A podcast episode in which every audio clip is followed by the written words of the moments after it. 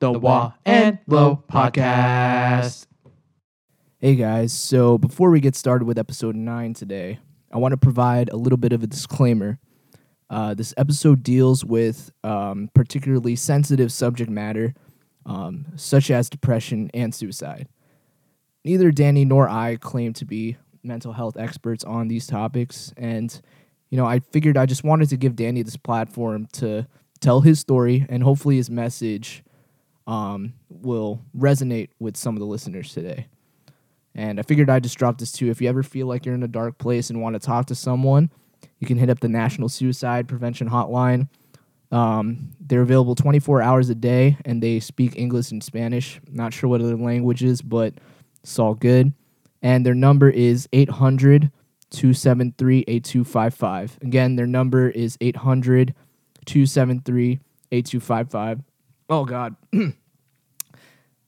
Enjoy the episode. Hello, hello, hello. Welcome to the Wah and Low podcast, but for now, it's just Wah. Today on the mic, we have my good homie, Danny Key. Say what's up, Danny. What's good? What's good with you? Oh, man, man. Yeah, it's weird because, like, you know, I I mean, I haven't seen you personally, you know, face-to-face, but, you know, back when Boston, we were... Um, we were dancing on Crisscross, and you know we, we you know the vibes. So yeah, oh, yeah. Glad we were able to dance together. Actually, for the first time, I think. Were we?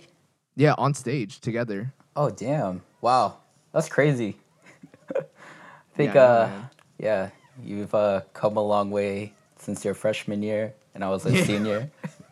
Bro, you always say this every time we're at any U P R O party, and then I'm talking to someone, whether it be like like literally any girl or like any person, you'd be like, this guy, man, he has grown so literally every time. But yeah, I yes. got you, bro. You're I'll, I'm your hype man. I'll always your be your wingman. Man. My unwarranted hype man. But yes, thank you. Um, yes, I appreciate that too. And you know, uh, I guess a little preface, Danny has been in the Boston community dancing. Um, he went to B U undergrad, and now he's working in the Boston area. But and and he's been dancing ever since. Um, no, not ever since post grad, uh, because you did a stop in Korea. But ever since you came back, you've been just chilling in the Boston area. Is that right? Yeah, pretty much. Uh, started started dancing in uh, freshman year uh, with U P R O. It was like my my spring spring semester, and then uh, four years later. Uh, lived in Korea for about a year. I was on a team called Zero Back, and then came back to Boston, and I kind of toned it down with, with dancing just because I want to focus more on my career. So currently on a team called N A Shivers. N A Goddamn, man. Yeah, it's awesome to hear. You know, you're like, I mean, me personally, you were one of the first people I kind of like knew about, so quote unquote, like as I was getting started in the Boston collegiate community, you were kind of like one of the O Gs, but you know, I'm glad we've gotten yeah to get to know each other, um, despite like our age gap and never having been on the same team. Despite that, we became and remain homies. So awesome to have you on the podcast, man. No, thank you for having me, bro. Of course, of course. So uh, I guess let's start off by saying, you know, obviously we're in quarantine. What have you kind of been doing? What have you kind of been, you know, into? Just give us a glimpse as to what your daily life is. Are you working from home, or I'll give you the floor? Yeah, uh, I I've been working from home um, since lockdown. It was kind of hard to adapt at first. I didn't know how to take it with all this free time. Uh, I mean, it, it. I still had fun. You know, there was a lot of drinking involved, you know, with friends through like Zoom or like FaceTime, you know, uh, got into raving this year. I'm not going to hide that. uh, so we were, we would always be streaming like rave-a-thons and whatnot. Um, but recently, you know, I've kind of toned that down like quite a bit. Um, especially like cut down all the alcohol. Start. yeah, no, it's, um, yeah, it's, it's something that, you know, that, I enjoy with friends, but it's really not the same when you're just FaceTiming and you're in your room alone drinking, you know. Yep. Yeah, so... Yep, uh, no, I, I completely understand that. It's like when you don't have a screen, you're just drinking alone in your own home, alone. Yeah. yeah. Yeah, so... I feel that, man. Yeah, and then, you know, just, uh, like, binge eating. Ended up gaining, like, what, six pounds? But hey, man. It's all right, though. I bur- you know, I lo- I burned that back. You know, I've, I've lost six pounds again because I started just getting back into shape. Um... I think that's just been, like, keeping me sane throughout all this, just, like, exercising. And then, you know, um, I started reading a, a book called uh, Kafka on the Shore by Haruki Murakami. Oh, you got it. Nice, yeah, nice, I did. Nice. So I just started, and so, you know, just trying new things uh, while in quarantine. So I'm kind of, like, enjoying myself right now. Pretty chill. Dude, that's awesome to hear. Honestly, I feel like, you know... Um, I should really check up my on my friends more because, you know, we are, in a sense, we're all alone, but the opportunity to be connected is, you know, ever present. And, you know, I'm glad to see that you're you're doing your stuff, you're finding your rhythm, and, you know, you're still finding the means to socialize, which I think is definitely, like, so important during this time. But, yeah, looks like you've got, a, like, a lot of your bases covered ever since you, like, started quarantine. What book or what website did you get your book from, by the way? Oh, I just got it off of Amazon. Yeah. Oh, nice, uh, nice. So, Danny, today, do you want to tell us a little bit about the topic you chose to talk about in the podcast? Uh, yeah, actually, uh, uh, just while brainstorming, my uh, roommate actually suggested me to talk about mental health. Uh, just along the lines of recently, I, I mean, I just only made it public to like a certain group of friends. But I've been more open about my mental health journey, I guess, uh, com- from starting from, like, when I moved back to Boston from Korea, post-grad, and because uh, there was a lot of stuff going on, uh, and it's been, I'm at a good place right now, so it's been, like, a pretty good journey, and, uh, and I thought, like, yeah, hopefully it, whoever's listening to this podcast, uh, I feel like it could be, is very relatable to, especially those, um, people who just graduated and are probably struggling through the same things. Uh, the post-grad life, trying to adjust to like a different type of lifestyle, and hopefully it'll be encouraging. Um, so I guess that's the whole point of like bringing up this topic of mental health. Yeah, that's awesome, dude. Um, and honestly, I definitely relate because I guess after post-grad, Uh, both of us kind of went through that, you know, changing of environments. You obviously went to Korea, and I just went back home, a home I hadn't really connected with in, like, four years and not having a job. So, like, I, I definitely relate that transition was rocky for me. And, you know, like, along that transition, you know, and I wasn't really surrounded by any of my Boston friends. It was kind of lonely, but also it led me to do, like, so much self-reflection and own analysis and really trying to be understanding of where I was mentally. But yeah, I, I definitely, you can definitely expand way more on that. Um, I guess as a starting question, what exactly did you notice um, about your mental health? And, and was it, was it kind of like a gradual realization that, um, that something was going on with you? I guess I don't know too much because you've touched on it briefly during our conversations, but um, yeah, I, I guess give me some background as to like what you started feeling when. Uh, yeah, yeah, for sure. Uh, so I guess just to give some context, uh, uh, I used to be very quote unquote religious uh, back in college. Uh, I I was a Christian, like a a faithful Christian boy, you know, never uh, never smoked, never drank, never swore, kept my V card. uh, yeah, throughout oh like God. all four years. No, yeah, I kept I kept it pretty straight. Um, and you know, my faith in general was like a huge part of my identity. It was like uh, basically who I was. Uh, considering like how I grew up, I grew up in a, like a Christian household. Uh, and both my parents are missionaries. Uh, so it's it, it was definitely like a big part of my life. Um, but I guess sometime, I I still don't know how. Um, I guess it probably started around junior year when things gradually like started to change. um, and where I guess I was drifting away from, you know, my faith. Specifically, I would say like from the people and the church that I used to go to in college.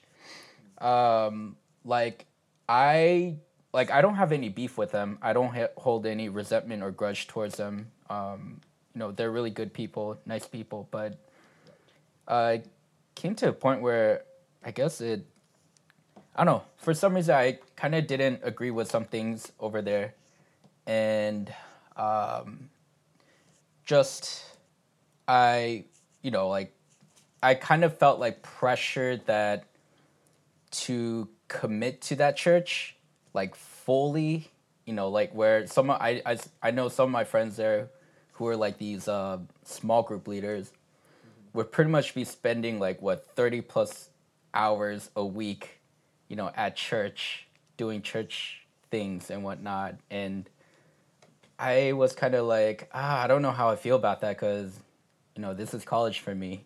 And being on U P R O, it was like a huge step because it was jumping out of my Christian bubble. So, um, yeah, I was going to wonder about that. Do you think that losing, I guess, kind of your church community?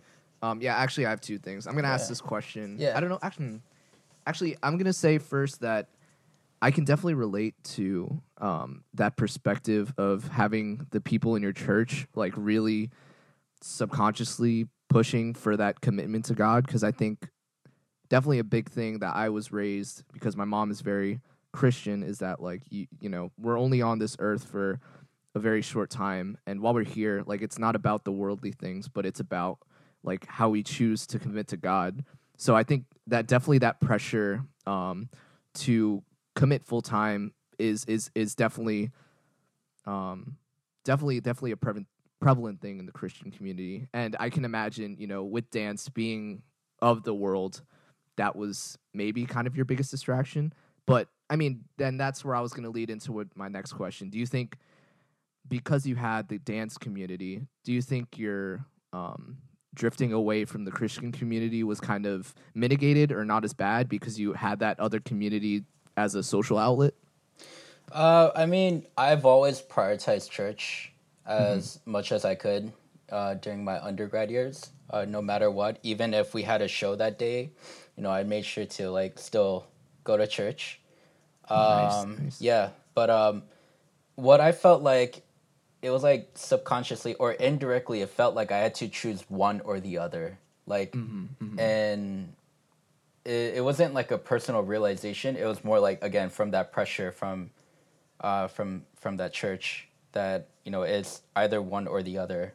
But I'm right. like, why can't I do both? Like, why can't I still like grow as a Christian and still be immersed in this other bubble, you know, at mm-hmm. the same time? Um, you know, and again, like I didn't want to commit all those hours only in church throughout college, you know?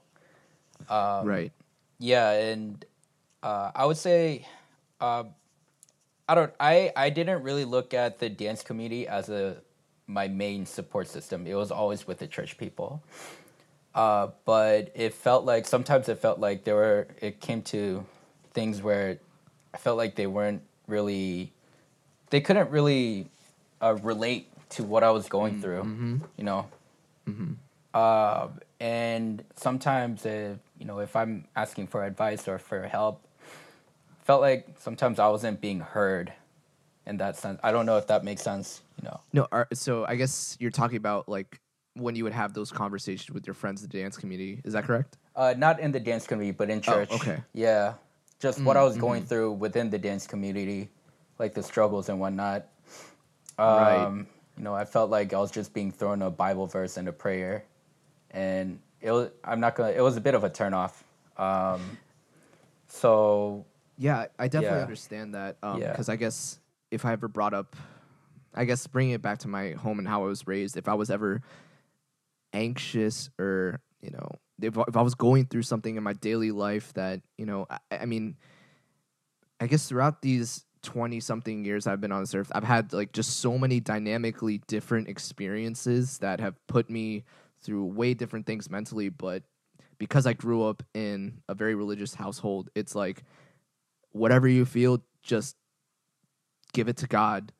And, you know, I think that sentiment and that idea of just using God to rid myself of my problems, that I can definitely relate. That was a little bit of a turnoff to me, and and I guess why I'm not as religious as I am before, or as I was before.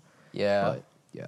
Yeah, so after college, when I was in Korea, I still mm-hmm. did try to go to church. I tried to find a church, but um, yeah, it, I mean, it got it got harder when I joined it um, when I joined a team, because we would have those like midnight rehearsals from like twelve to five a m, like at least three times a week. So usually right. on Sundays, I'd be like asleep during the day. Um, yeah.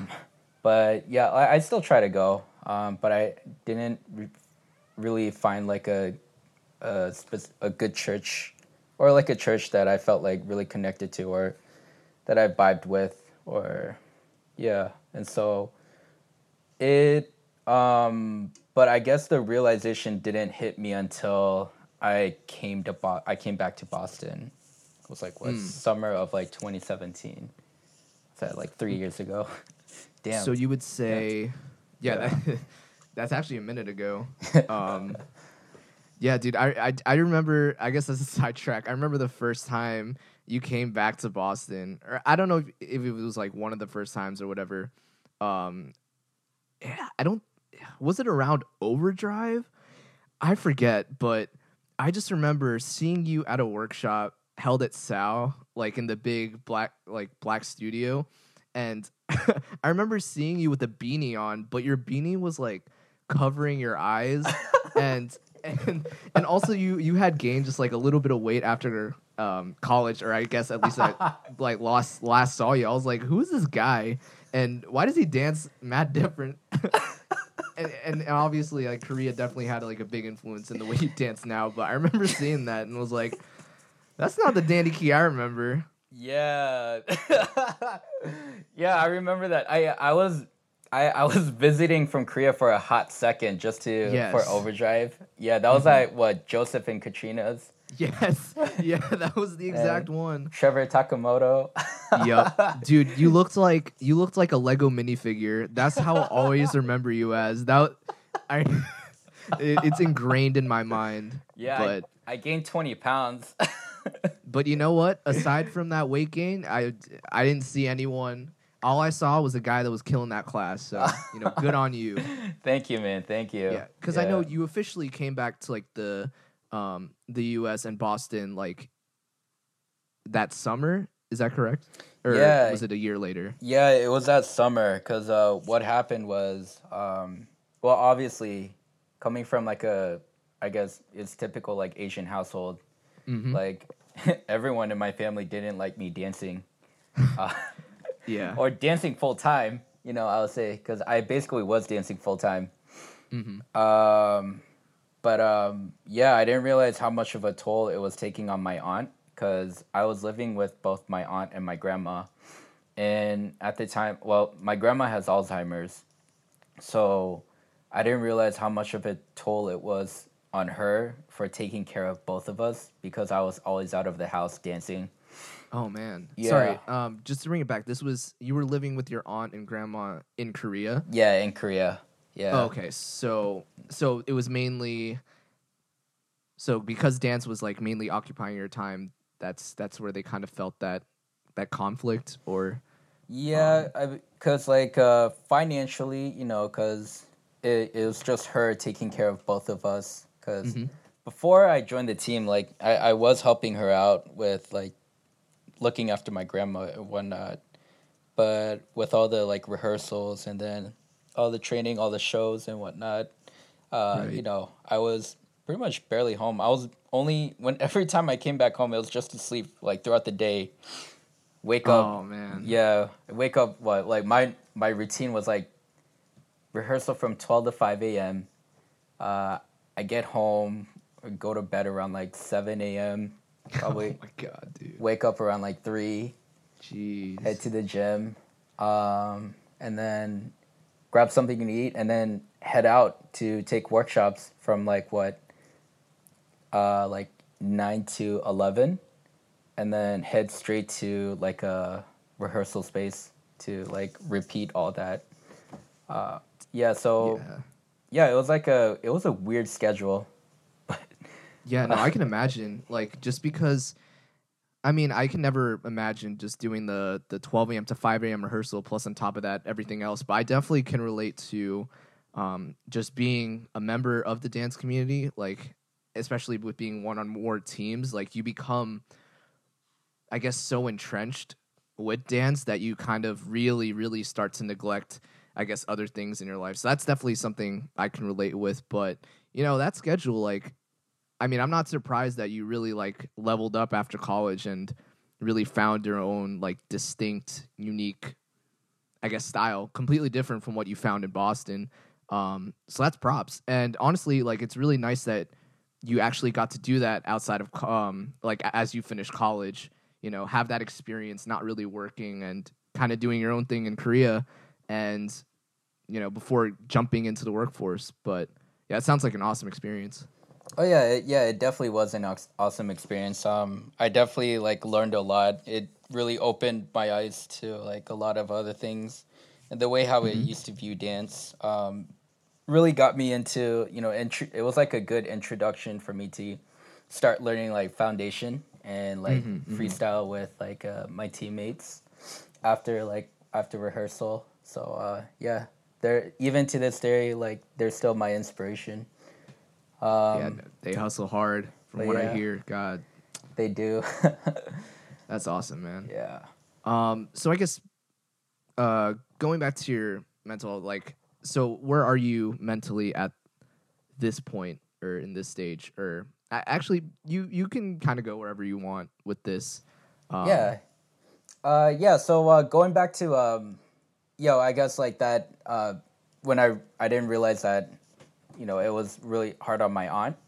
Mm-hmm. Uh, there was, I guess, like right before summer, my parents actually came to visit Korea, and my mom had a talk with me, and she's just like, "What are you doing?" You know, of course, like my parents were kind of upset. My dad was particularly upset because he's like, you know, I didn't have you go to college for those four years just to dance. You know, mm-hmm. uh, you know, the guilt was real. Um, and uh, even my mom was like, you know, if this is truly what you want to do, if this is truly your passion, you know, you need to prove it uh, to your dad and me. And I thought hard about it. I'm like, and I realized it's really not, you know, I realized mm-hmm. that this isn't something I wanted to do like forever, or I didn't want to keep pursuing this kind of lifestyle. Because uh, at this point, I, I really didn't know what to do with my life. Um, mm-hmm. I, I I had like no direction in anything. So it, on top of that, like the rest of my family have been like pushing me to go to grad school. Because there's this like, a, I don't know, I guess like it, typically in Korea, um, yeah. right when you finish undergrad, you go straight to grad school. Right, like right. My, yeah, my cousin did that, and like a lot, a lot of people in my family just kept like pressuring me to go to grad school, and I was like, I don't know if I want to keep pursuing international relations, because after working in D C for like a summer, I realized how much I didn't like it. But yeah, I, I told them, I told them straight up, like, you know, if if you send me to grad school, it's just gonna be a waste, a waste of time and money, because um, is this isn't really what I want to pursue. Mm-hmm. Mm-hmm. So I made an agreement with them that I'll go back to Boston, you know, I'll start working and I'll figure it out. And when it comes to, you know, when I'm ready to go back to grad school, I'll do it, you know, or if I figure out some other alternative, I'll do it. I mean, eventually yeah. uh, they just wanted me out of Korea. So right. Uh, that's what so happened. I guess, um, yeah, no, I, I definitely relate to, um, to that fact as well. Maybe not to the extent uh or like to a different extent that you did, but yeah, I definitely feel like the the Asian structure of education, I got that a little bit from my parents as well, of like really pushing for that grad school right after grad. I'm like, because my mom's been doing the same thing. I'm like, Mom, I I'm just like, how am I going to go to grad school if I'm paying all these loans? And right. I, you know, I, I can't, like, give me some time to try to figure it out, because, like, yeah, like you said, I didn't want to waste my time on something that I wouldn't be like wholeheartedly into, like, by the time, like, I'm in a year of grad school. Right. But yeah, no, it's good that you were able to, you know, take that step and really try to push for your own path. Um, yeah, yeah. But yeah, for so sure. At that point, then you went back to Boston, was it? Yeah, that was when mm-hmm. I flew back to Boston that summer. Uh, and uh, because I got an internship at Boston Children's uh, through mm-hmm. a friend. Um, so that was like a starting point there. But that was where, you know, that was where shit got real. um, because right. that was when, that was probably the lowest point of my life. Because uh, the transition from like Korea back to Boston was really hard. Um, on top of that, the Boston I knew was no longer there, you know, because all mm. the people I was really tight with, people from U P R O and like other places, you know, they they were gone, uh, graduated, lived in different yeah. like states and cities, um, and I, I I still knew people in the Boston uh, in the Boston dance community, but I wasn't really tight with them at all. So right. Yeah, I, I was, um, yeah, sorry, what was that? Oh, no, I was just going to ask, like, uh, who were you living with at the time? Um, actually, I, I got a sublet, um, so I was just living with random people, got, like, a room to myself. It's like a basement, um, right behind where Sojuba is, actually. So, oh my. Yeah, uh, I mean, that's pretty, that's that's a prime location. That's Fenway, man. Man, it gets loud during the weekends. Oh, God. All the, like, noisy white people after Red Sox games. I can oh, imagine. Yeah. Yeah. Someone oh, had dude. a fight, um, and I had to go outside. I'm like, if you guys don't shut the fuck up, I'm calling the cops right now. Holy shit. Yeah. Yeah, was... well, that's Boston for you. But um, just... um. transitioning back into like a, even though it was Boston, it was like a completely unfamiliar environment to me. And uh, yeah, I, I, was, I was feeling like pretty lonely out there because um, I wasn't really tight with anyone. Right. Uh, and eventually like it started like creeping up into my internship too. Like it was affecting the way how I was working. Uh, yeah, I, I guess like in terms of like mental health, Um, it was like pretty much deteriorating where I would be sleeping a lot, you know. Um, I guess I, I, I'm I'm pretty sure like a lot of people are are not like used to like this like the nine to five kind of job. But when you when you finish working, you get back home, you're so like mentally drained that mm-hmm. you just want to like do nothing or just watch Netflix or just exactly. take a like long ass nap, you know. Um, yeah. Yeah, so making these sort of like adjustments, and it it was some it was put pretty overwhelming. But I remember this one specific week or this one night where I was in my room alone, mm-hmm. and um, it just hit me up until that point that I don't it just randomly it was like I'm not a Christian anymore. Um. I, I just had that realization that night, and just like a really, um, just that those words specifically had so much gravity in them that I remember like breaking down and crying. Uh, so, so it was like, did you feel like it was a, a very gradual sense? Because I know you started feeling disparities with community, like you said, like in your junior year of college. So is it something that gradually faded away over time and you didn't recognize it until that moment? Yeah, it was like gradually fading. And I guess when I wasn't at this point where I felt like I really didn't have anyone, um, you know, I didn't have like a support system. I was like completely right. alone. You know, I was missing like my teammates back in Korea. You know, again, like with the church and everything, I, was, I, I didn't contact anyone from that church because I didn't, I actually didn't want to go back, you know. Uh, I right. didn't really want to do anything with them. So I felt completely alone. Um, and I guess, like, those words really hit me very hard. Um, that, yeah, it just like broke me pretty much, because uh, you know that that was my whole identity, and mm-hmm. when that's no longer like your foundation, your you know your base, it pretty much you're you're just like left asking yourself, who the hell am I? You know, what am I supposed to do at this point? Almost like yeah, almost like like your purpose in life is just like taken away. You know, like you ha- you got no no purpose anymore. Right. I yeah, uh, I guess the whole saying about how God is supposed to be your rock, your foundation, the structure that gives you like the meaning in life. I could see how having that and also a lack of, you know, actual human support around you can really debilitate and maybe maybe leave you on like a, you know, like, where am I going? I mean, I know you still had your internship, but it, yeah, that, that sounds really rough. Yeah, it's, uh, yeah, it was, um, I guess from that point on, things just like got worse actually. Right. Did uh, they address that at, at your internship? Like how you were behaving, or was it like, was it really an internal thing that you were fe- like feeling?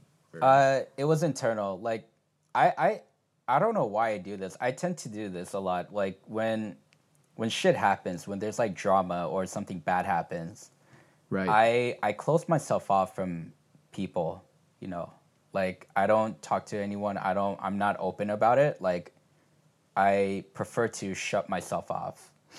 Um, and so even at the internship, you know, I, you know, I guess they were like, is everything okay? And I'm like, yeah, everything's fine. You know, oh. obviously it's not fine, mm-hmm. but yeah, but, uh, I, uh, you know, I kept it, I kept it private. Um, but at the same time, I felt really bad because my friend who got me that internship, you know, she mm-hmm. really vouched for me, and in because I wasn't doing so well, it was making her look bad. So, you know, that that just added onto the pile, you know. Um, yeah, and it was like stressing me out. Like literally, like the internship itself was like what, a fifteen minute walk, but I was always mm-hmm. late. Um, you know, just because. Yeah, every every morning it was like a struggle to even wake up, because I felt like, you know, what is the reason to wake up? You know, after that whole realization. Yeah. Um. Yeah, and I guess like it, it was overwhelming to the point that, uh, yeah, that I was thinking about committing suicide. Uh, oh. Yeah. Man, it, I'm I'm glad you're here today. That. That it, that really doesn't sound like a very ideal situation to go through. And I I definitely know this too, because uh, definitely during my senior year, I, I think a lot of a lot of that pressure and a lot of me also feeling very alone in that respect, because A, no one really knew what I was going through on all fronts, whether it was academics, whether it was school, whether it was directing. Like I I think all of those issues that I had within me, I internalized them, and and I didn't really talk to anyone about it. So I, I definitely understand, and it's something that just grows and grows, and eventually, like you said, it's very debilitating. But, you know, I I, I definitely don't think I could have done that alone, because, I mean, at that time that I was feeling all that stuff, I was going to therapy, but and and I was getting all that advice, but I I don't think I could have made it out of that that hole I was in alone, um, especially, and even from your perspective with all that um, stuff piling on.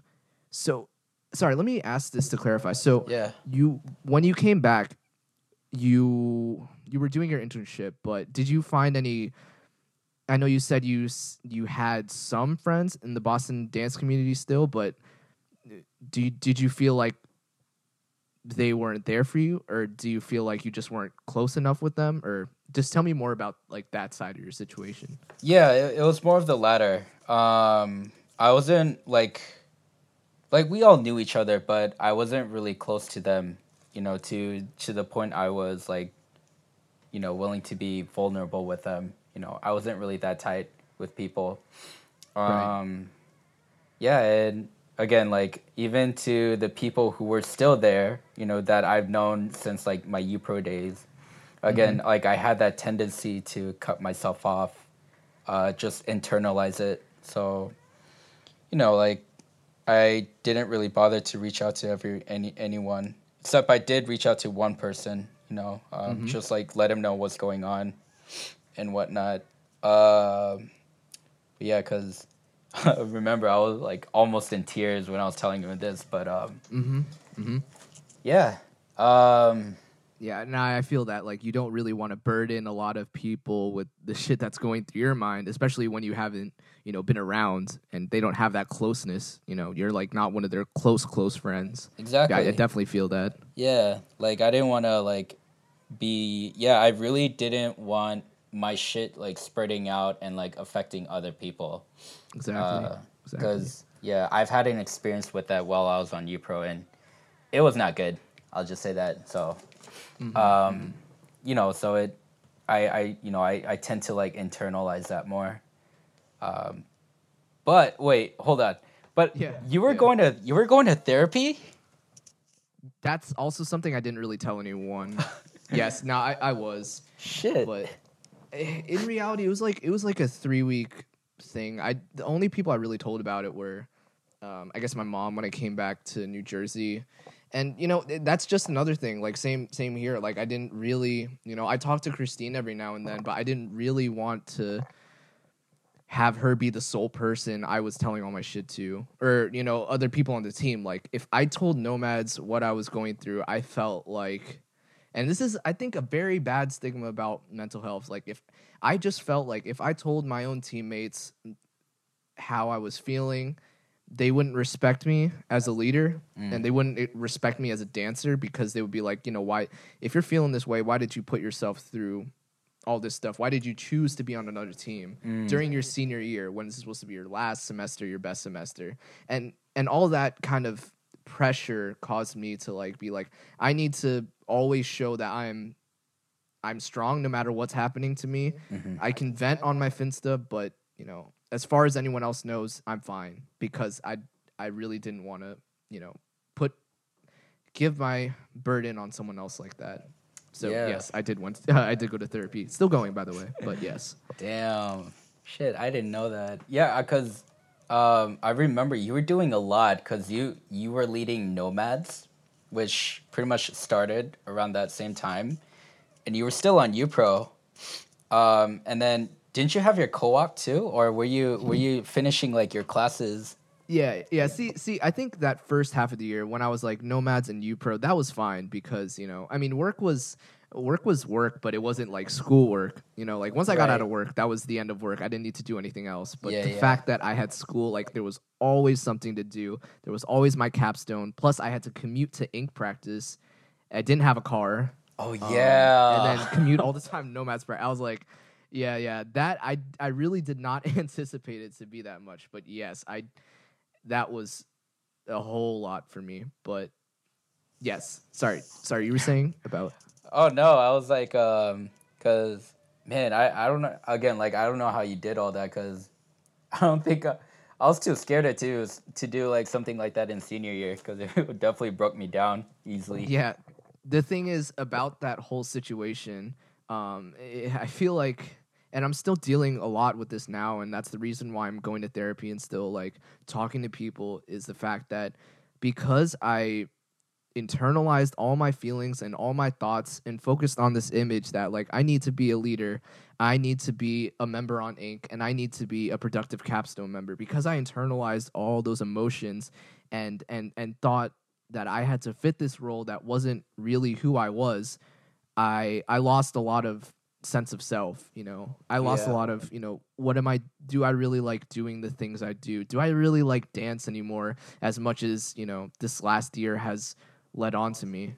Right. Um, and it, where's I going with this? I guess, yeah, just a general loss of sense of self. Didn't really understand who I was. Didn't really understand why I was doing the things I do, settling into all these routines, going to practice day in and day out. And, you know, once my schedule cleared up, I took a look back at th- what the last senior year was, and I was like, what what what just happened? Like, I didn't process any of it. Like, And it took me a long, long time to really try to find who I was again. And being at home has helped, just being surrounded by my family and just, I guess, things that keep me grounded. Yeah. Damn. Good for you, yeah. though, bro. Yeah, thank you, man. But yeah, yeah I, I guess that that was that was in in short my kind of journey with um, mental health. I know we would kind of do like the half and half, but you know, I think it's still good that um, I was able to hop in. But anyways, back to you. Yeah. So I know you were in that really, really bad place where you didn't really have anyone around you. Like, did did you? At what point did it start to shift? Was it kind of a passive thing where things just, you kind of persevered and things got better over time? Or was there one moment that stood out that kind of said, look, I need to reprioritize some stuff? You know? Yeah. Uh, yeah. Good question. Um, when it was so hard and I was thinking about committing suicide, man, I even remember, goddamn, like I was, I was Googling like about carbon monoxide. I was like Googling like ways to escape, and it really didn't occur to me. Like, it was just weird that I got to this point, or how mm-hmm. suicide became this like option that seemed some sort like seemed comforting. Like, if it gets too hard, you have an escape button, that kind of feel. Right. It it was just like uh it was so weird and like foreign that, you know, that this kind of thing would occur to me. But I guess like um what I ended up doing was, I had one more month in my internship, but I actually quit early because mm-hmm. I felt like the more stress that would get piled, I don't know, I'm, I'm definitely going to break at that point because I didn't know how much I could take. So right. yeah, I quit a month early, and eventually I moved out of uh, my sublet, sublet and moved to a different apartment. And starting, you know, starting then, you know, living... I, I joined what, like Crew Nex mm-hmm, back then? Mm-hmm. So I, I, I guess I had like sort of a new routine while like still looking for jobs um, and like doing other like temp jobs and whatnot. But I felt like I was just uh, breathing. I felt like a zombie. Like I Going I through would, the motions. Yeah, like uh, I, I didn't have any sense of time or anything. Um, actually... What's interesting is that my roommate brought this up. Like, there's something called dissociation, where you're kind of like floating. You're you're like a, you don't really have like a sense of time. Like, um, or if you kind of feel you have this. There are several symptoms, but like one of them is like you feel like completely numb. Um, there's also like anxiety and whatnot. But I guess to some degree, I had something like that because. Again, like, uh, my sleep schedule was, like, completely off. Mm-hmm. Some some days I'll sleep, like, a shit ton, like, twelve hours. Other days it will be, like, three hours. Mm-hmm. Uh, sometimes I, you can't, re- can't remember certain things, which is also, like, a symptom from dissociation, where people would ask me, what did you do last weekend? And I'd be like, I don't know. And it's because... Oh, my gosh, dude. Yeah, because I guess, like, you tend to block those things out. Um, you know, as, as like a defense mechanism. Right. So yeah, like I was just like basically going through the motions. Uh, I didn't know what I was doing. I was, yeah, it, I, I felt like I was just like breathing at this point. Uh, and, um, let's see, I, I ended up getting into a relationship, like a toxic relationship for like six months, mm-hmm. which, yeah, I mean, getting into the relationship at first, it kind of helped, but you know, yeah, man. Was... I remember the tail end of that. Uh, I, I just, uh, you know what? But yeah, I will say, I'm glad you're not in that relationship now because I, I, I got the vibes from what you would tell me. But to Crew Nex, do you think Crew Nex kind of help you open up more socially? And because I mean, I can imagine, like, and be open to a sort of relationship. Um, I mean, I'm not saying those yeah. two are intercorrelated, but like, I don't know, was was that like a step or progression in the right direction for you? I know you were still feeling dissociated, but at least you were kind of in touch socially. Um, did you feel that way, or what was yeah? It like I mean, you know, like Crew Nex, I just co- I joined Crew Nex, you know, like not like, I didn't really have an intention of like, oh, I want to be a better dancer, you know, because that wasn't my goal when I came back to Boston. Because if that was my goal, I would have stayed in Korea. I would have like fought for myself and really like stood my ground to stay in Korea no matter what. Right. But yeah, like I joined Crew Nex to try something different, like uh, like a whole different style. Um, and I was more in like in a position to like learn mm-hmm. um, and grow, but I didn't really think seriously of it. But um, in terms of opening up, I still had a really hard time opening up in general because I felt like I actually didn't fit in. Um, and what, what, what kind of like, again, like when, when you're like going through all this, and again, like for me, when my, you know, going along the lines of my whole sense of identity has like crumbled and whatnot, I felt like a complete child, not knowing how to do things anymore, like communication. Um, this one time, like a director of Crew Nex Junior came up to me and asked me if I could be part of eBoard, and I just remember like oh, my anxiety was going through the roof, because oh. I was like, I'm not here to, you know, like trying to like lead or anything. Like dance is not like my priority or anything and whatnot. Right. It's like, it's kind of, you're asking something from me uh, that's, that's a little too much, you know, but I, I don't know why I couldn't communicate that well with him. Yeah. I, I think I was scared. Sorry, I, yeah, no, I, I'm going to cut in. Like, I think it's it's weird that someone, you know, if, if I knew what you were going through at the time, I think like an e-board position would be like the last thing I would ask someone if they were going through, you know, all of it mentally. That's... And I guess that is kind of telltale about how you weren't really open, maybe, with your teammates. That's yeah, crazy. Yeah, I mean, um, he he was asking me for, throughout the whole season, he was asking me, like, just tips and, you know, just, like, advice on, you know, like, how does an organized team run? Because he himself has never been, like, on a, like, an, an organized team with, like, a specific e-board and everything. Mm-hmm. So he wa- he was really willing to, like, learn and... Um, and whatnot, and so I, I was just basically sharing him like, um, oh, how U P R O did things and whatnot, just sharing my opinions, um, you know, how like having like a structure and practice. So I guess like, you know, from, uh, you know, sharing all that, like he thought it was a good idea to have me be on e-board, but you know, on the other end, I, I was not ready for it. I did not want to do it because of, you know, of all the stuff that I was going through. Mm-hmm. But again, I don't know why I was, you know, scared to communicate that with him. But eventually, you know, I quit the team. Um, yeah. Right. I guess it's good that, you know, you got that insight, or you were able to provide him with that insight on what that organized, um, what organized teams are like. So I guess you uh, gave him that. Uh, yeah, yeah. I, I, I hoped it helped in some way, but I mean, I was just, just merely just sh- sharing my opinions. Mm-hmm, mm-hmm. Yeah. Um, so yeah. I guess, sorry, what were you going to say? Oh yeah. I mean, but when I quit the team, eventually, like that was around the same time I was dating my ex. And so eventually I, I stopped dancing for like six months. No, the entire time I was with her. Yep.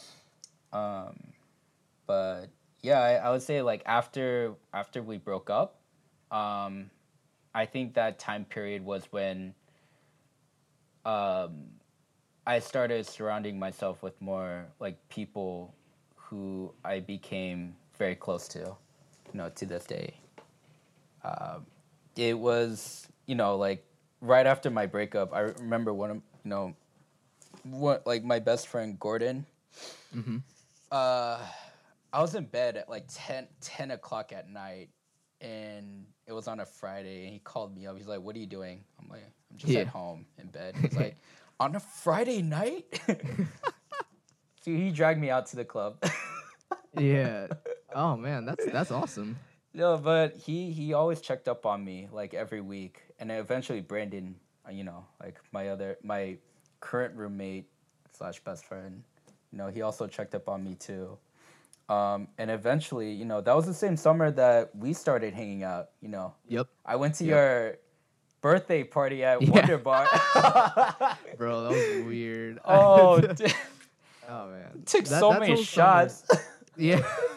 Bro, I mean, I honestly don't remember that either. I think that whole, it was like a string of three weeks in the middle of July where it was, but yeah, no, I we definitely got a lot of closer back then. We were chilling like all the time. I remember like yeah, it was bro. us. Yeah, like Brandon, Christine, Deanna. I, that was that was honestly a pretty fun time. And yeah. I mean, not gonna lie, I was kind, I was really feeling, you know, uh, I guess opening up about my own experience during that time too. Um, I think it it was that year when you know I first joined UPRO, and and you know I was like a year in, but you know going and transitioning into a completely new set of people and a new set of friends was also really hard for me. And I think by the summer I was left just really, I was also feeling in a sense like really alone and kind of really, really reevaluating like, what is the worth of these friends I've just made on this new team? You know, I'm not, not bashing them because, you know, I'm still good friends with a lot of them now. But at the time I was like, how many, can I really trust these people? Like, are these people really down and and and really down to be a close friend? But you know, when I found, I remember when we took that walk all around Boston, it was like you, me, and Brandon. I was like, you know, this feels like mad natural, and I can I can talk and conversate, you know, like this doesn't feel forced. Like it just feels like I'm hanging out with a homie. And I think that was something really valuable and I cherished, and something like our all our collective friendships that made that summer a really good summer. So yeah. yes, I will say that. For real. That's awesome. All the nights that we drank at your place. Oh. Puking. Dude, remember, dude, do you remember when I we pre-gamed? It was like, uh, we I was like seven shots deep, and then we went over to um, Roxana's for, I think it was like a, one of Aaliyah's birthdays. Yeah, but then I left in an hour in because I was so, I was gone, man. Wait, you did? Yes, nobody remembers that. I left like forty-five minutes into when the party started. Oh, and I threw sh- up on a tree. Yeah, dude. Oh, it was really bad. Like I, sorry, another sidetrack. I the Uber dropped me off like a block away from my house because I was like, uh, I can't be in this car anymore. Let me get out. And I threw up on the sidewalk, and oh. then some cop ran up on me, and he was like, "Yo, are you good?" And I'm like, "Yeah, I just live over there." And he was like, uh, "All right, make it home safe." And I'm like, "All right." It was really bad. But yes, yeah, that whole thing happened. Oh shit, I don't remember that. I think it's because uh, we we went over to Conan's later. Uh, Probably. Conan went home early too, and then we're like, "Yo, Conan, what are you doing right now?" He's like, uh, "I'm on my couch watching anime." I was like, "All right, cool, we're coming over." And then we ended up drinking more. Oh man, that's that that is awesome to hear though. Like. Um, and I, I guess you were kind of mentioning it, but it's awesome that you really did find, um, I guess those friends or just people in your life that happened to be there at a time where you're probably, you know, just getting out of relationship, being really transitional as well. Like people like Gordon, um, me, Brandon, and all those people that are around you. Um, so would you say that definitely like really helped you out of your funk or whatever you were feeling? Yeah, definitely. You know, I think, I mean, I'm no therapist. I'm not like an expert or anything, but when it like just I'm just speaking out of my own like personal experience. Right. I think just really surrounding myself with, you know, like a group of people who I felt like a, you know, I felt really close to, and who tr- like I felt like they genuinely care about cared about me too, and you know, like the timing couldn't have been perfect, like the way how we got mm-hmm. together, 'cause that same summer we were yeah. all going through breakups. Yeah, it was... Everyone was wow. breaking up left and right. Yeah, dude. It was the summer of sadness. Yo, oh for real. I still remember one time this, like, vivid image of Brandon, like, sitting on the sidewalk, looking nope. down, looking so depressed. No. Like, with the moonlight, like, hitting on him. Man, I was about to break up on Brian Puspos. Own it. Oh, my God. Yo, free. He was wearing a denim jacket. You know, he could have just stood up and started doing like a video right there. Timing's too perfect. Maybe put on some uh, Sabrina Claudio, whatever you like. with Tien like appears out of nowhere. yeah, I mean, yeah, I mean it. It was crazy. Like, um, like the friendships I was able to build from that summer, and um, yeah, and th- not only that, like I, I that was uh, when I moved in with Brandon and mm-hmm. Norman Dean. No, uh, Norman. Rest in peace. Just kidding, he's still alive. But, uh, nah. Yeah. yeah, Norman Dean, my homie, my kuya, you know. My boy. Yeah, Norman Dean especially has has had a, like a big impact on my life too, you know. Um, cause usually like Brandon's like um with Deanna, so he's yeah. he was usually not home, so it was just mm-hmm. like uh, Norman Dean and me just hanging out, and we got really close, and yeah, he was really like an older brother to me. Um, and just like teaching me a lot of a lot of stuff, and I, I, I still look up to him, you know. Um, and it was because of him that I started, you know, really thinking about, all right, I need to get my shit together, um, and like how can I rebuild myself back up again. Um, I remember one time like he was telling me about like uh, on his flight back from Seattle, I think, back to Boston. He was visiting his girlfriend back then. But he he said he, he saw this girl sitting next to him reading a book called The Power of Habit. Um, so out of curiosity, you know, I I bought the That's book. That's the book you read, right? Yeah, and and um, yeah, and I would say that that book in, in general, like um, it. I, I, I would, I'm not going to go like cliche and say it changed my life, but it really did help, you know, in terms of looking at things like in different perspective, or I guess like it was a good way for me to try to figure out a start.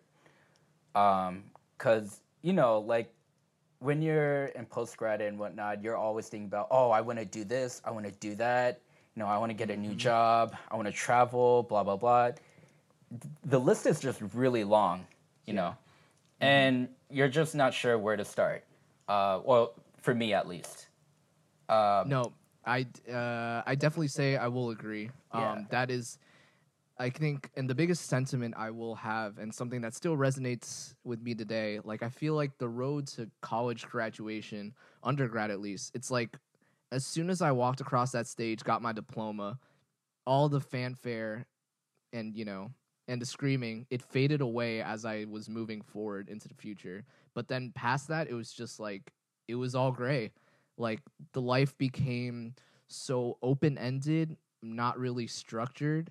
And, you know, I think you were maybe hinting about this about some of the stuff your book said. But, I, yeah, there was really no structure. And it was overwhelming just to be like, what do I do now?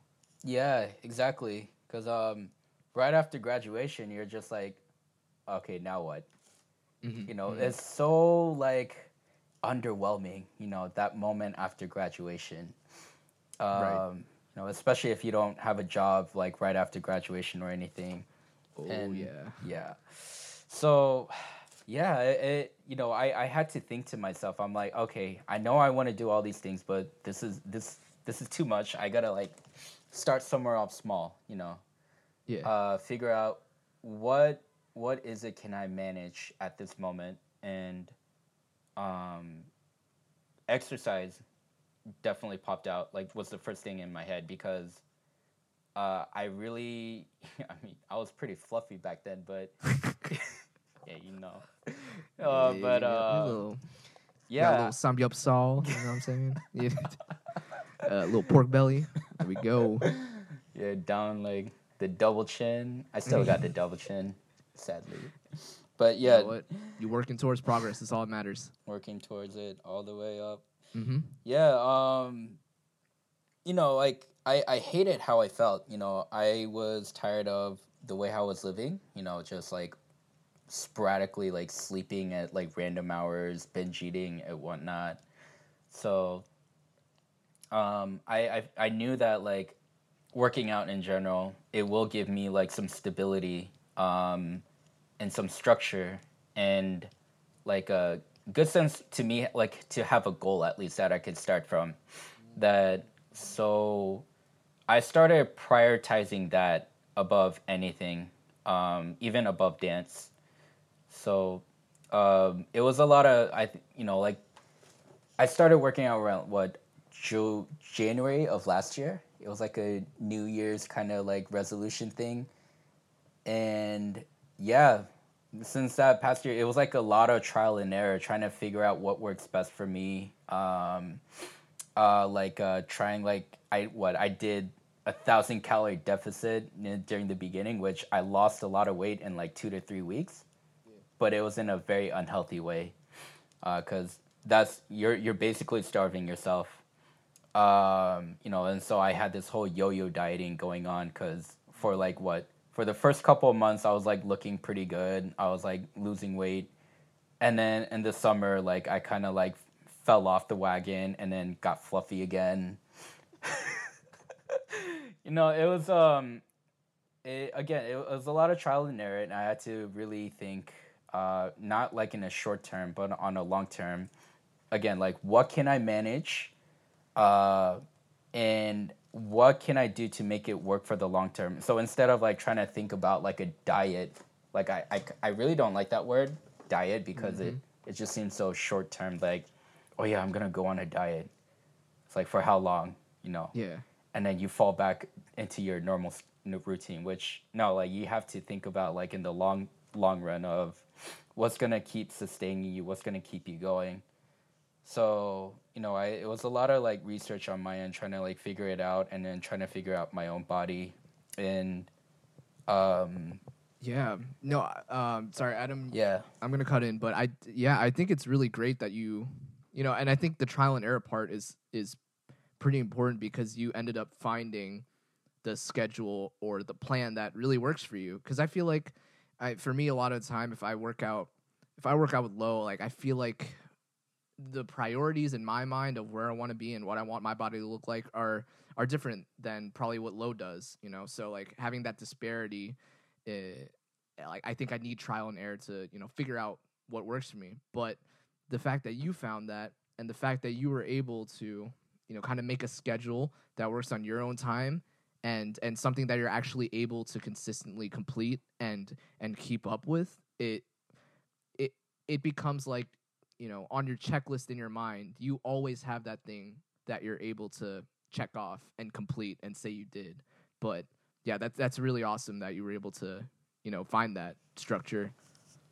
Yeah. And I, and on top of that, you know, um, I had, like, a positive reinforcement behind that as well. Like, uh, it was actually through my parents, because um, it was around, like, last October when I went to Hawaii to visit them. Like, we went on a family vacation, because I haven't seen them in two years at that point, um, since Korea. Um, and, yeah, that was, like, one of the most refreshing times of my life. Um, and the relationship between, you know, my family and I was, like, so different, especially with my dad and me, because that's a whole nother story, but I've had, like, a very rocky, like, not a good relationship with my dad, you mm-hmm. know. Um, I definitely relate. Podcast part two. Yeah, yeah. Yeah, it was a lot of bad blood, you know. There, there was so mm-hmm. much drama between mm-hmm. us, but, and so I was actually feeling a little nervous when I was going to Hawaii, because I wasn't sure how, you know, like, oh, is this going to be okay? Like, uh, but it was very different. It, I was, uh, it, it surprised me, because the way how he treated me was completely different now. Like, um, I felt like he recognized me in a sense, I guess, you know, like, maybe it's because I, you know, I started working, you know, I finally have a job and everything, that he finally recognized me. Um, and, you know, he was more patient with me, you know, more listened to me a lot more. And I'm just like, who are you? uh, yeah. yeah. Um, and I even tricked him to having a drink with me one time. Oh, man. Wait, what, would you spike his drink? What did you do? No, one night, you know, my mom was tired from jet lag. So she, you know, she stayed in, stayed in the Airbnb. So it was like just my dad and me just walking around, like, Waikiki area. And then I'm like, hey, uh, Dad, you know, there's this, like, a uh, drink from Hawaii. that, you know, a traditional drink that came from Hawaii, actually. It's like, oh, yeah, what is it? It's like, it's called a Mai Tai. Want to try it? Wait, did the Mai Tai really originate in Hawaii? Is that, is Honestly, that where it's from? I don't know. I just heard it was a Hawaiian drink. Bruh, you should have you should have been like, yeah, this is a traditional Hawaiian drink. They call it the Aloha Hennessy. And just brought out like a handle of Hennessy and just gave it to him. That'd been so funny. That's so funny though. I so he know. drank with you. Yeah, is that he, it? yeah, he did. Like we got like we got two of them, and then I tried it. I'm like, oh my god, there's a lot of alcohol in this. I'm like, Dad, uh, you you gotta be careful. I think I think we should not drink this because there's too much alcohol. And he's like, no, it's okay. And he just kept drinking. So he drank like half of it, and he gave the rest to me. Oh and I man. ended up drinking up like pretty much all of it. I got a little tipsy, but I was able to hide it from my dad. Dude,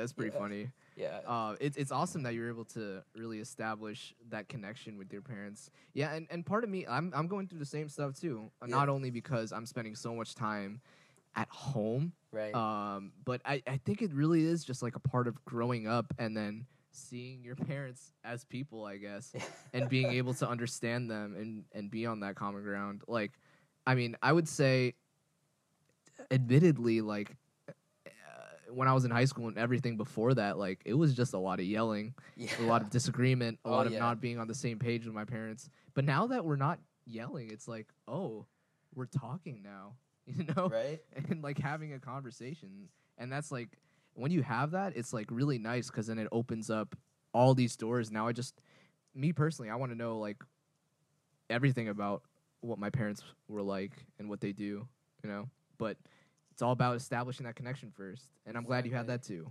Yeah, definitely. You know, like, after after Hawaii, when I came back to Boston, you know, it I felt like I, I wanted to be better for them. You know, I, mm-hmm. I had this, like, new sense of, like, motivation.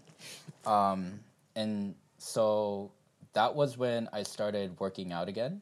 Nice. And and again, like at this time, I was still reading that book, The Power of Habit. Mm-hmm. Mm-hmm. So it was a lot of still like a lot of trial and error. But, you know, ever since October, I managed to keep it consistent. Um, you know, like even if I fall off for like a couple days, I, I'd still be like, okay, not like beat myself up over it. Not try to like start from scratch, but like just keep pushing forward. Mm-hmm. Um mm-hmm. So, yeah, like, ever since then, like, I've kept exercising, like, consistently, and eventually it was actually affecting me in my own workplace, you know, in terms of I felt more productive. Uh, my coworkers were recognizing me, including my, like, supervisors and the higher-ups. Uh, yeah, like, um, it was, like, building back up my confidence and my self-esteem, and, you know, like, As you, as I continually make this into a habit, mm-hmm. um, then eventually I want to start, you know, I, I'm starting to, like, want to tackle other things in life and, like, coming up with a solid plan of what I want to do in my life. So, yeah. So, um, yeah, it's been, it's been pretty awesome. And, you know, especially while being continued, you know, to be surrounded by, like, a solid group of friends, you know, who are always supportive, who, you know, are not toxic, but they, they're always there to lift you up, even though they shit on you, because they love you. Yeah, you yeah, know? yeah, yeah. Yeah. You like, can only be, you're only your real friends will be able to do that, you know what I'm saying? Like, to just joke and roast each other without being like, hey, why'd you say that? That's not really nice. You know what I mean? yeah. That is, real. That's awesome. Yeah. Um, and I think, I was, I was about to ask the question, but I think you kind of answered it. Uh, I was going to ask, you know, where are you now with your journey? And I, I, and I think you're definitely touching on, I mean, journey as in mental health, but I think you're definitely mentioning the support group you have, like not only with your friends and your family, but also, you know, the power of maintaining that schedule for you has, has really been, you know, maybe your pillars as to why you're thriving right now, I guess. Yeah. Is that fair to say? Uh, yeah. I mean, you know, like I, I still have many flaws. I'm still a work in progress. You know, I'm not like, you know, like, oh, yeah, I've reached to this next level. I'm not kind of like that. It's, it's still like a work in progress, and, you know, in terms of making that effort to, you know, pull through a workout on each day. Mm-hmm. Uh, you know, I'm like, fuck, I don't want to do this, but I have to do it. you know, like, well, I mean, I don't do that. Like, I don't know if you heard of David Go- David Goggins. Uh, no, I don't believe so. Yeah, David Goggins was uh, um, used to be in the Navy SEALs, but when he first tried to apply for it, uh, they said that he was too he was too heavy. He was actually a big guy. Um, he was like two hundred something pounds, mm-hmm. and he had to lose one hundred six pounds to we- meet the weight limit, and he only had three months until the deadline. So he calculated that he would have to burn like thirty-five hundred calories a day, and he actually did it. Oh man! Yeah, I mean, eventually, like, I mean, it was not healthy. Like he he talked about how like it really broke his body, but like, yeah, you got to go through some drastic measures to make that happen. Yeah, but David Goggins is like a tough motherfucker. You know, just the you know, there's this like one quote that I remember is like, uh. just because you're tired doesn't mean you're done, you know. You're done when you finish your workout. So, like, I, I would listen to his podcast all, all the time, you know, just so that, like, I would be like, come on, let's do it. Like, just to give me that boost. Um, uh, yeah, and, you know, there there's still other, like, aspects, not just, like, working out, but other aspects in my life that I need to, like, work on. But, again, it, it's, uh, I'm, I'm taking baby steps, you know. Um, uh, in terms of... Yeah, in terms of mental health, like, um, I feel so much better, you know, compared to, you know, like, back then. And, I mean, during the lockdown, I had to, like, take a break from social media mm-hmm. just because, you know, I had to, like, really reevaluate and think um, and just reflect in general, you know, just, you know, being okay with where I'm at. You know, everyone's pacing is going to be different. You know, my pace, you know, even though, you know, my pacing in general, I, I feel like it's kind of slow, but, you know, it's it's okay to go at your own pace. Um, exactly. Yeah. I I definitely, I agree with that sentiment too. And a lot of things I'm learning um, throughout my mental health journey as well is the importance of, you know, you, everyone is on their own form of path, whether they're just starting on it or whether they're like midway or working towards an inevitable goal, but something that really grounds you and something to that's really valuable in keeping yourself consistent is making sure that you do a mental check-in, like, I'm here right now, just be like in the moment, and, you know, regardless of what path you're on, just be being present is something that like is is so powerful and, and, and really helps to alleviate, um, I guess, stress and anxiety. Um, I was going to say uh, before, like, it, I think it was really, it's really awesome to hear your story because I think not a lot of people, one, have the courage to speak about it candidly, but two, are able to go through, like, such a transformative journey. Like, by the time you were talking about like the friends you met in twenty eighteen, like I was I was grinning O D because, you know, it's it's so refreshing to, you know, hear that progression to who you were before and where you are now, and and that's props, and I'm really glad that you you know you found that um that sense of rhythm and are self-aware to the fact that, you know, like, you're realizing I have made this much progress, but there's still more I could do. And and that's something that, you know, I think everyone can learn from, no matter who's listening. Um, so, yeah, that that's awesome. And I appreciate you sharing that. Oh, yeah, definitely. Thank you, man. You know, mm-hmm. uh, yeah, it's, uh, I don't know if you heard of D P R Live. Um, yeah, they're a K-pop? No, they're it, like a, a collective. Um, okay, so okay, they, okay. They're not like, uh, yeah, they don't really identify as K-pop, but, mm-hmm. um, yeah, it's just, um, they're, it's a, it's pretty cool, like, what they do. They have a lot of artistic freedom, because they're, like, kind of their own thing, um, and there's this one song called Disconnect, and I'll, um, the guy, they were talking about, like, the, the story behind that song, about how, terms of disconnect, it's about whatever your crazy drama you have in your life or whatever bad, uh, something bad that happens in your life, you know, you have this tendency, this natural tendency to want to escape, want to run from it, but you can't really escape it fully. You know, you you would eventually, like, you would have to figure out how you would face it, and that is part of growing up. You know, there's, you know, even like through all that, like that turmoil, you know, there's always like a silver lining. Um, and yeah, I don't know, it, it that song really resonated me a lot. Um, and I, I I really hope that whoever's listening, you know, whoever's going through like a similar situation, I hope like this really encourages them to to not give up, you know, uh, to to keep pushing forward, you know, no matter what. Try, try to like start somewhere, um, and that that we're not alone. You know, this is like, it's very common. Uh, like, you know, I felt like in college we were kind of like spoiled in a way.